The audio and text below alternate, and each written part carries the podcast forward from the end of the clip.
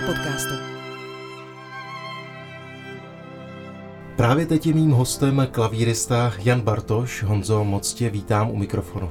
Ahoj Marku, děkuji za pozvání. Honzo, my si dnes budeme povídat o tvém novém suprafonském albu, na kterém je natočen klavírní koncert Vítězslava Nováka, vedle toho také jeho klavírní skladby pro solový klavír i symfonická hudba. To vše společně se Sočrem a dirigentem Jakubem Hrušou. Samozřejmě mě zajímá, co pro tebe bylo tím prvním impulzem k tomu věnovat se klavírnímu koncertu Vítězslava Nováka a vlastně poté to rozhodnutí natočit to na album?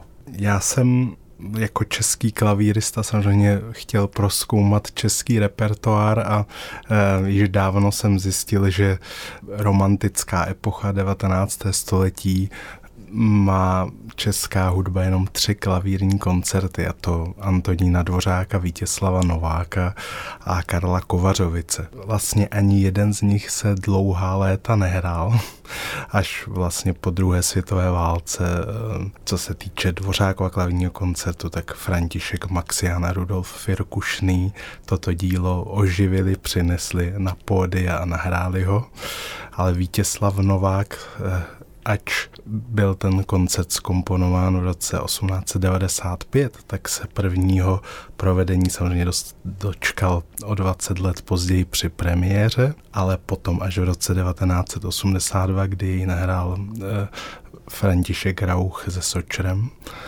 a Karel Kovařovic, ten je tam ještě hůře, ten se nehraje vůbec, ale je to taky pozoruhodné dílo ten Novákův koncert mi přirostl k srdci a nastudoval jsem ho a byl jsem pozván k provedení se Sočrem a Ondrejem Lenárdem v roce 2017 a s tím koncertem jsem žil dva roky.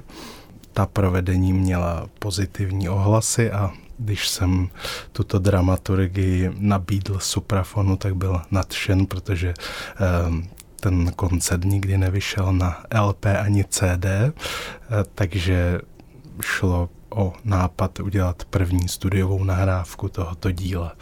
A nechám na posluchačích, jestli se zaslouženě nehrál 80 let. Já myslím, že to bylo hrozné rozhodnutí, ale k tomu se ještě dostaneme, proč tomu tak bylo. Když se zastavíme u tvé suprafonské diskografie, tak říkám-li to správně, tak je to Mozartovská deska, Beethovenská deska, Janáčkovská deska. Když se na to teď podíváme, řekněme interpretačně, na Nováka, na jeho ať už klavírní koncert, nebo ty jeho solové skladby pro klavír, eh, jaká jsou vlastně, řekněme, interpretační úskalí jeho tvorby?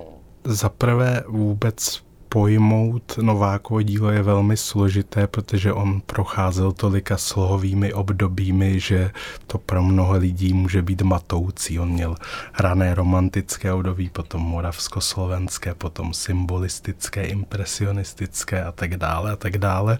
A vlastně tím, jak dlouho tvořil, tak opravdu procházel mnoha obdobími. A mezi vrchol jeho tvorby se považují skladby z prvních, dejme tomu, tomu 12 let 20. století, to je jeho symbolisticko-impresionistické období.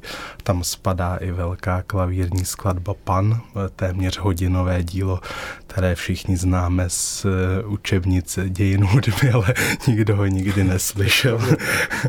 A tom raném období on složil mnoho klavírních cyklů. Jsou to lirické charakteristické kusy eh, inspirované Schumannem, Chopinem, Brahmsem a právě ten cyklus, který jsem natočil poté za soumraku, to je poslední z těchto raných cyklů. Říká se, že sám Novák s tím svým klavírním koncertem nebyl spokojen. Je to pravda? Ano, je to pravda, ale člověk by to měl posuzovat v nějakém kontextu. On byl velmi sebekritický a mnoho svých děl pohanil sám. A vlastně kritizoval i díla, která se setkala s velkým ohlasem a měla úspěch a zároveň i mnoho děl přetvářel a přepracovával.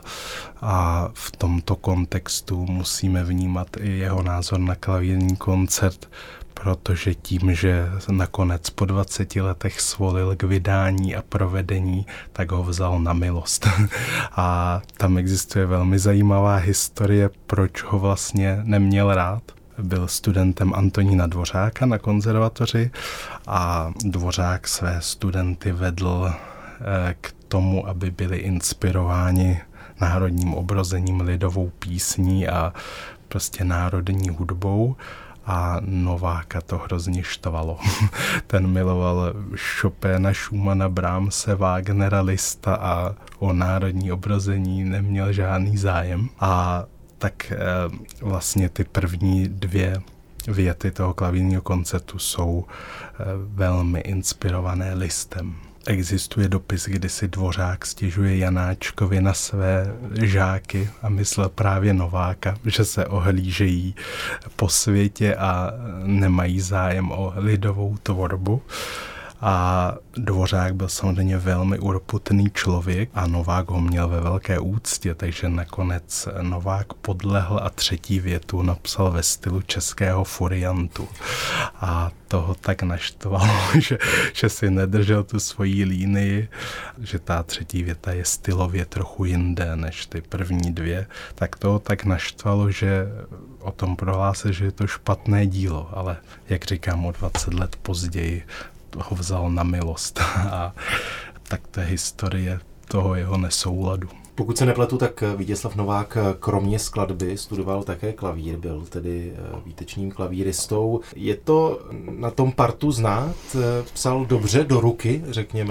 No, zajímavé je, že na to, že byl absolvent konzervatoře, tak vlastně ta klavírní stylizace je o mnoho lepší než stylizace Dvořákova klavírního koncertu, eh, protože opravdu je to inspirováno Listem a Chopinem a hraje se to vlastně o dost lépe než klavírní koncert jeho učitele. Honzo, ty jsi na začátku zmínil osobnost Dvořáka a Kovařovice vedle toho Nováka jako autory klavírních koncertů. Když se podíváme do 20. století eh, na tu, říkám-li to správně, českou hudební modernu, tak tam vlastně tolik klavírních koncertů není. Máš proto nějaké vysvětlení? Já myslím, že jich je docela dost, ale jsou tak zasuté, neznámé a nehrané, že to vytváří dojem, že žádné neexistují, ale jenom Bohuslav Martinů nám zanechal pět výrazných koncertů. Janáček má koncertino Capriccio, což nejsou klavírní koncerty, ale dejme tomu, že jsou to skladby koncertního charakteru. No a potom dva klavírní koncerty má Pavel Boškovec, klavírní koncerty mají Viktor Ulman, eh, Ježek, Petr Eben, Radim Dreisl má zajímavý koncert, který bude, myslím, Sočer nahrávat. Viktor Kalabis, eh, Jan Kapr má neprovedené klavírní koncerty dosud, Miloslav Ištván, brněnský skladatel. Takže těch autorů je mnoho, ale čeští klavíristé se musí snažit eh, tyto díla objevit a nahrát a hrát. Teď si mi nahrál samozřejmě na otázku a my jsme je jmenovávali, ty tvé desky, vlastně Janáček, Mozart, Beethoven, teď tedy znovu objevovaný uh, Novák, slovy Jakuba Hruši z bukletu. Máš pocit, eh, že čeští klavíristé se těm jménům, která si teď zmínil z toho 20. století, nevěnují z toho důvodu, že jsou, řekněme, v úvozovkách špatně nabídnutelné pořadatelům? Určitě to bude jeden z důvodů, že samotní autoři jsou z velké části známí jenom odborné veřejnosti, že i když Miloslav Ištvan a Jan Kapr jsou velcí skladatelé, eh, kteří mají velká symfonická díla, například tak vlastně je to takový začarovaný kruh. Prostě orchestry a solisté je nehrají, protože pořadatelé je neznají a, a naopak.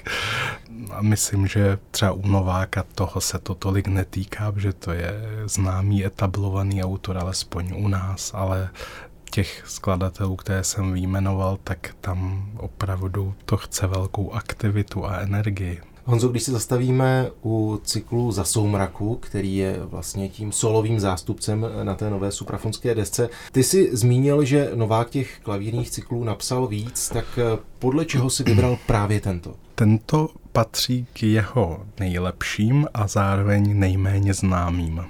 a tak mi přišlo pěkné ho znovu oživit.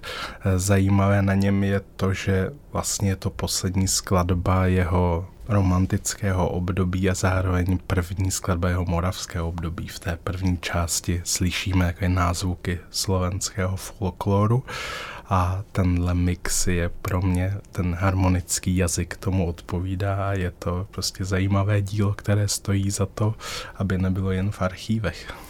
Cyklus za soumraku je už podle samotného Vítězslava Nováka eh, ovlivněn eh, Macharovými básněmi, tak eh, v čem ty vidíš to hlavní ovlivnění? Určitě se nejedná o programní hudbu, je to opravdu jenom inspirace ve stylu Schumana a Brahmse, kteří taky měli mota nad svými skladbami, mota z německé poezie. Novák byl bez sporu nejvzdělanější český skladatel. On prostě eh, byl vášnivý čtenář a měl neuvěřitelný přehled i ve výtvarném umění, takže, a to je všeobecně o něm známo, takže mnoho jeho skladeb je inspirováno mimo hudebně. Třeba jeho velká skladba, o které jsme už mluvili, Pan je inspirován stejnojmeným románem Knuta Hamsuna a stejně i tady Novák se nechal inspirovat Macharovou poezí. Machar byl jeho soud vrstevník a myslím si, že ta temná lirika e, rezonovala s jeho nastavením. Honzo, když se teď dostaneme k samotnému nahrávání, zmíním, pokud to říkám správně, tak jste natáčeli už v loňském roce eh, společně ano. se Sočerem. Samozřejmě Jakub Hruša je jméno, které eh, rezonuje už v tom celosvětovém hudebním eh, formátu. Tak co to pro tebe znamenalo vlastně spolupracovat s Jakubem Hrušou, se kterým se dlouhá léta znáš, vlastně možná už od studií na Pražské ano, ano, je to tak. Tak co to pro tebe znamenalo vlastně sejít se s ním v uvozovkách ve studiu a pracovat na Novákovi? Bylo to fascinující a radostné. Já to cítím dvojsečně, nesmírnou úctu a vděk, že jsem s Jakubem mohl spolupracovat a zároveň radost, že jsme se po tolika letech mohli sejít při společné práci. Ehm, Jakub je úžasný v tom, jak natáčí, jak zkouší, je prostě přesný, ekonomický a prostě vlastně jsme na to natáčení měli tři frekvence a pod jeho vedením to dopadlo tak, že jsme místo třetí frekvence mohli jít domů.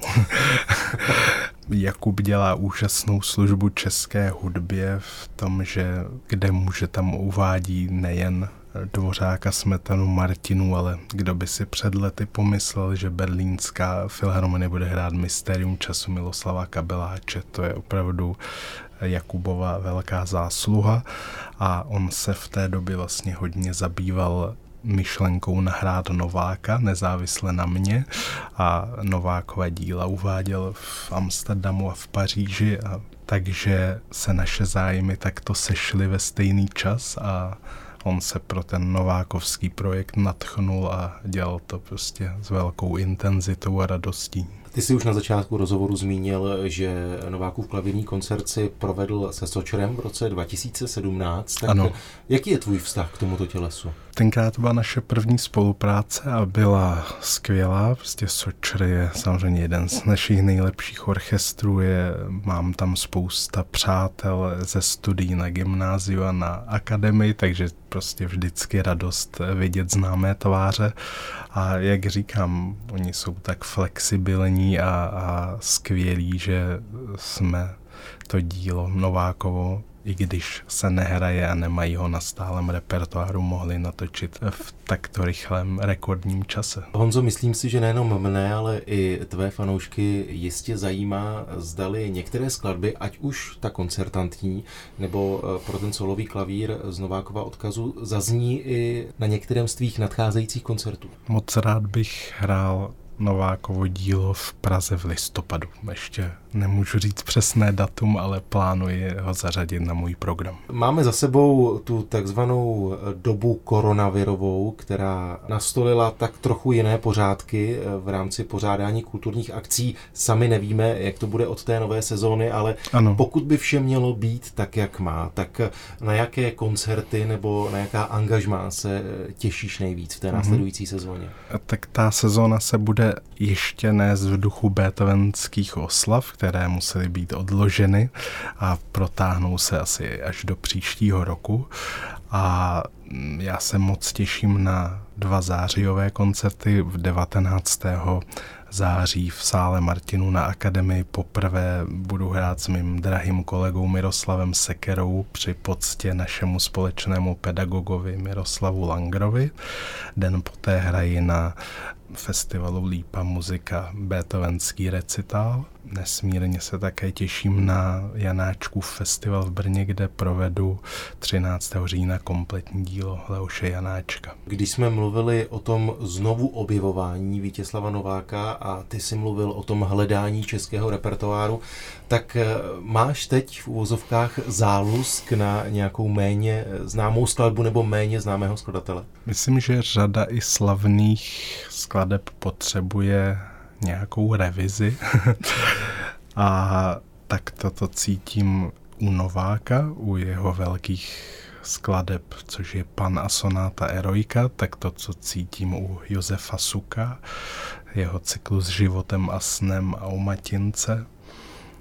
A to je období, které mě nejvíce přitahuje z české hudby. Smetana, Novák, Suk a Janáček a těmto autorům se chci v následujících letech věnovat.